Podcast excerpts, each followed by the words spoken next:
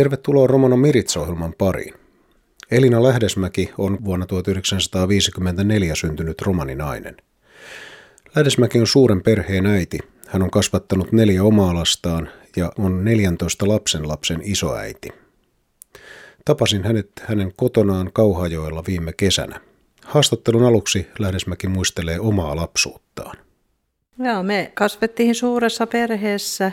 Mä olin kolmanneksi nuorin, eli kaikkiaan meillä oli tuota 12, joka oli sitten jo aikaisemmin pois nukkuneita kaksi meidän perheestä. Ja koulua käytiin ja tietenkin Lustilan kylässä ja tämä Kauhajoki on meille tuttu seutu, että täällä me ollaan koko lapsuutemme eletty ja oltu. Teidän vanhempanne olivat Alinda ja Vihtori Grönstrand. Kertoisitteko jotain heistä ja heidän elämästään? Isähän oli Siikaasista kotoisin ja äitin tietoisesti tiedä, että olisi Kauhajokinen, koska hänen vanhempansa on asunut ihan tässä mun naapurissa.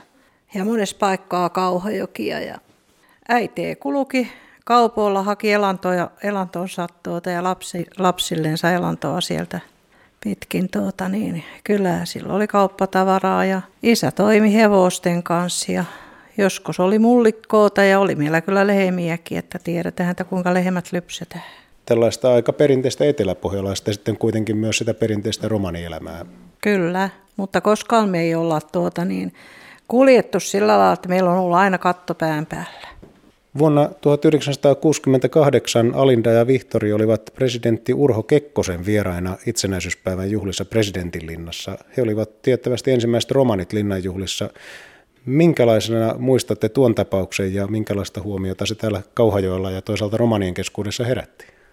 No Kauhajoellehan se oli semmoinen äh, jysährys, että paikalliset tuota niin sano isälle ja äiteelle, että nyt te menette sinne – ei annettu mitään varaa siihen, etteikö niitä panna sinne menemään. Ja silloin oli vaatimus äiteeltä, että pitää olla oman heimon vaatetus päällä, mutta isä sai sitten pistää ihan normivaatteet. Ja olihan se meille kaikille semmoinen, eikä meillä ollut edes televisio siihen aikaan, että Mäntymään kauppias toi meille että me saatiin siitä seurata sitten isä ja äitiä sinne residentin linnaan. Ja sitten se rumpa vasta alakas, kun ne kotiutui sieltä reissultaan. Tuli jos minkämoisia haastatteluja. Sitä sitten kesti. Te olitte silloin tuommoinen 14 vanha suurin piirtein, niin miltä se tuntui, kun isä ja äiti olivatkin yhtäkkiä tällaisen huomion kohteena? Joo, no totta kai se nyt tuntui nuoresta likasta valtavalta ja, ja ensinnäkin kun se kirje tuli kotiin, niin vanhemmat ei ensin uskoneet sitä, että ne luuli, että niitä jallitetaan tämmöisillä kirjeillä. Ja sitten kun se totuus paukahti, niin kyllähän se semmoinen on, että se on vieläkin muistoissa. Näin siis Elina Lähdesmäki. 1970-luvun alussa Elina, tuossa vaiheessa vielä Grönstrand, tutustui seinäjokelaiseen Pekka Lähdesmäkeen. Pian alkoi pariskunnan yhteinen taival. Perheeseen syntyi 1970- ja 80-luvulla yhteensä neljä lasta – Lähdesmäet muuttivat asumaan Ruotsiin. Millaisia muistoja Elina Lähdesmäellä on näistä perheelämän ruuhkavuosista? Ruotsihan me muutettiin, kun meidän vanhin poika oli kahden viikon vanha. Lähdettiin vain siskoota viemään sinne, kun häneltä kuoli puoliso täällä Suomen puolella. Ja silloin Pekka meni sitten Kutiaarille kysymään töitä ja se pääsi sinne heti töihin ja sitten saatiin huone heti ja sitten ruvettiin sitten sitä elämää pyörittämään siellä seitsemän vuotta. Olimme siellä Nörköpingissä. Minkälainen paikka Ruotsi oli tuolloin äh, suomalaiselle maahanmuuttajalle ja teillä vielä tietysti se erityispiirre, että Suomen romani maahanmuuttajina, niin miten ruotsalaiset suhtautui? Ruotsihan oli maana semmoinen, että siellä ei eroteltu. Me oltiin ihan samassa arvossa siellä kuin kaikki muukin, että tuota, ei siihen katsottu pitkään, jos esimerkiksi romaaniväestö siellä kulki, koska siellä oli laidasta laitahan. Muutitte takaisin Suomeen 1980-luvulla ja takaisin Kauhajoelle. Kyllä, muutettiin Kauhajoelle. Tähän Aroon kylähän ostettiin kauppatieltä tupa ja sinne tultiin ja siihen aikaan meillä oli sitten jo kolme lasta ja Pekka kulki töissä ja se oli kirvesmies, puuseppä, muurari, ammattia oli jos jonkin muista. Ja kyllä mä itse, itsekin jonkin verran töissä on ollut tää Kauheolla, että kaupungilla. Teillä tuli iso elämänmuutos, koitte uskonnollisen herätyksen siihen aikaan. Minkälaisia asioita se toi ja miten se muutti elämäntapaa? Usko Jeesukseen merkitsee tänäkin päivänä mulle kaikkea. Se on lohtu, se antaa turvan ja ilman Jeesusta meidän elämä olisi tyhjää. Ja siihen aikaan, kun me uskoon tultiin 86 vuonna, niin sehän muutti kokonaisuudessaan meidän elämän sillä lailla, että synti, syntiä ei enää tehty, puoliso lopetti viinanoton ja sanotaan niin, että lehti kääntyi täysin meidän elämässä. Vapaaehtoistyötä teki Pekka seurakunnan keskellä auto, alkoholistia, vähäosaasia, ketkä nyt oli tienlairaskulkijoita. Niin. Ja minä tietenkin olin siinä mukana ja sitten mitä tulee tähän kasvatukseen, niin näiden vähäosaasten lapsia oli mulla hoidettavana ja tänäkin päivänä vielä aikuisena kävelevät mua vastaan ja sanovat, mitä äiti. Näin siis Elina Lähdesmäki. 1980-luvulla Lähdesmäki opiskeli ensin vaiheompelijaksi ja myöhemmin kokiksi. Mitä opiskelu merkitsi ja minkälaisia muistoja siihen liittyy? Silloin kun Ruotsista muutettiin, niin mä menin sinne Seinäjölle vaiheompelijan ammattia hakemahan, joka ei kuitenkaan mua työllistänyt. Sitten kun tuota, meni työllistämistuella Männikön vanhainkorille töihin, niin sen aikaan enemmäntä mulle sitten sanoi, että nyt Likka, lopetat nämä tuota, työt sillä lailla, että et sä haet siitä itsellesi oikein ammattia. Että kun mä olin seurakuntani keskellä monessa suhteessa tuota, auttavana, että sitä tehtiin vain sitä vapaaehtoistyötä, ettei siitä mitään ansiota saatu. Sitten yllätys, yllätys. Pääsin opiskelemaan ja oppisopimuksella ja vanhainkorille sitten pääsin sitä työsuhdetta tekemään. Mutta se oli yllätys, että mun Kuopiohon asti lennätettiin niihin opiskelujaksoille. Sanotaan, että kellon perhettä niin saa tuota, niin käydä siellä lähiympäristössä ne opiskelut, niin minä, mut lennätettiin Kuopiohon kalakukkoja hakemaan. Valmistuin ja sen jälkeen mä sain sitten kaupungilla olla töissä. Ja kyllä sitä lomitusta tehtiin kymmenen vuotta. Kuluvan vuoden toukokuussa äitienpäivänä saitte hienon tunnustuksen ansioituneena äitinä. Teidät palkittiin Suomen valkoisen ruusun ritarikunnan ensimmäisen luokan mitallilla kultaristeen. Tämän tunnustuksen myöntää hakemuksesta tasavallan presidentti. Onneksi olkoon vielä. Miltä tuollainen tunnustus tuntuu teistä?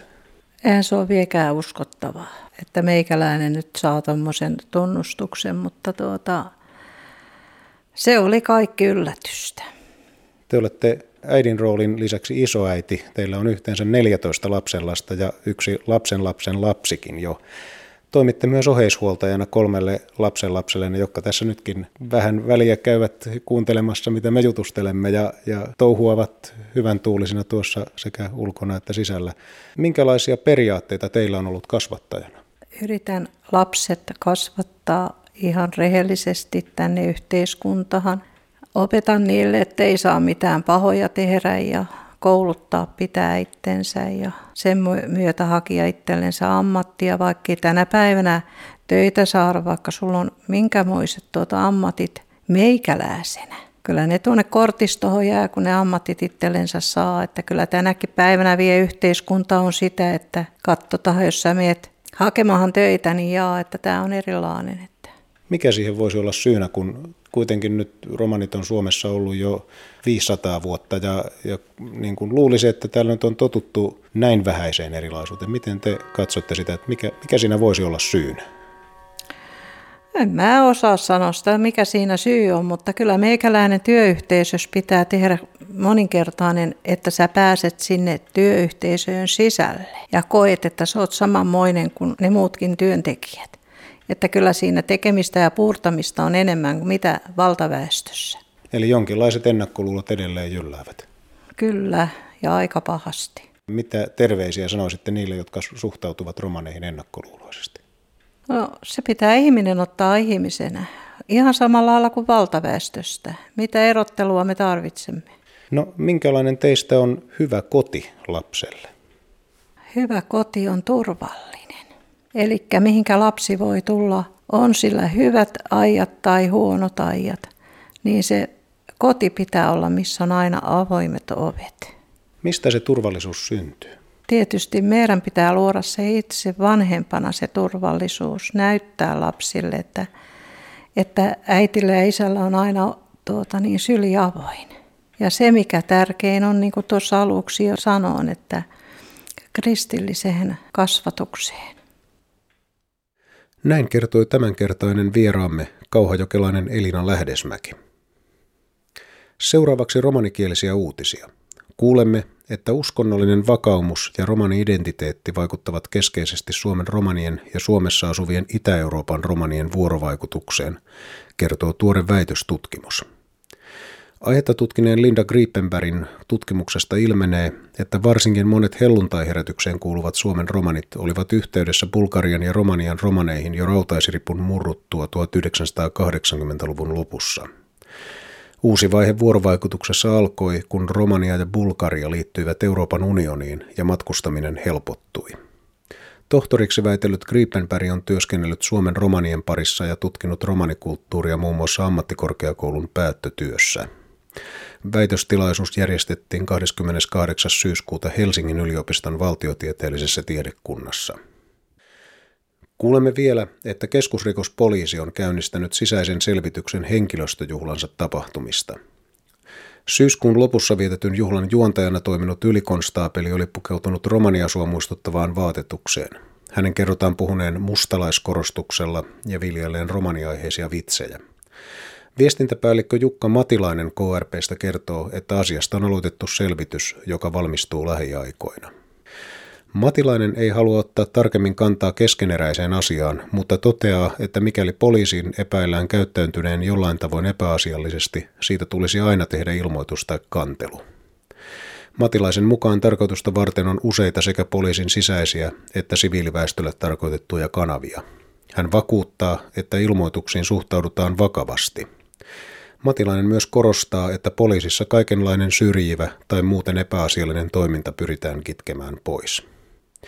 Uutiset romanikielellä lukee Valfrid Åkerlund. Tsihko hyöstäko kvella tumenge. Develesko passipata kaalo identiteettos troues arre, aro fintikot hemmesko kaalen, ta iidako Euroopako kaalengo mahkar. Jakkesin ranlo aro nevo rootipa. Linda Kribenbergin ruotitas daua saakata joi rannella te friif hangaresko kaalehin certe praal triena bere, tsihko buttia mahkar pulkariakota romaniakot hemmengo kaalensa. Nevo dia aulo doi, ka romaniakota pulkariakot hem kiene arre aro Euroopako unionis, da dolesko doh, joon leppudiine fendide te aaven aro vauret hemmi.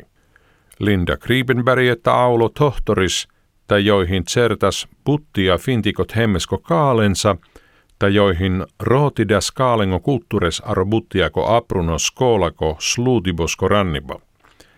Lako tohtorisko samlipa, sas hyöstäko zonesko piho ohtato diives, aro forosko universiteettos. Mahkurno pangiposko petskohin tsundas arruno rootipa petskengo iego fanubosta – Aro siiko zonesko ennossas lengo fanupa, ta dova petsko kon tradidas dova fanupa, sas tsundas lesko praal kaalengot jenengo koola, ta jou rakkadas buut ajasaavo rakkipa, kai jou piadas kaalen. Lengo praaluno Jukka Matilainen, Aro, KRP, hin penias, te datta saakata hin pyrydete tseren rootipa jondenaan doua auri aronerunon divisa. Matilainen narakkila kaan datta fanubosta putide, pio pennela, tekee petsko piijila elle lesko rakkipat suuella teelal, peska folki, dotta mote alti ranle jaanipa. Jo kammella te pehel, te joon dikkena troues ajasaavo ilako rakkiposta. Lengo mienipahin te tsek petskes naa lovate rakkaven elle piaven vaure komujen. Jon kammenatelen nikki saaro ajasaavo rakkipa. Saaro tumenge, ahen deuleha.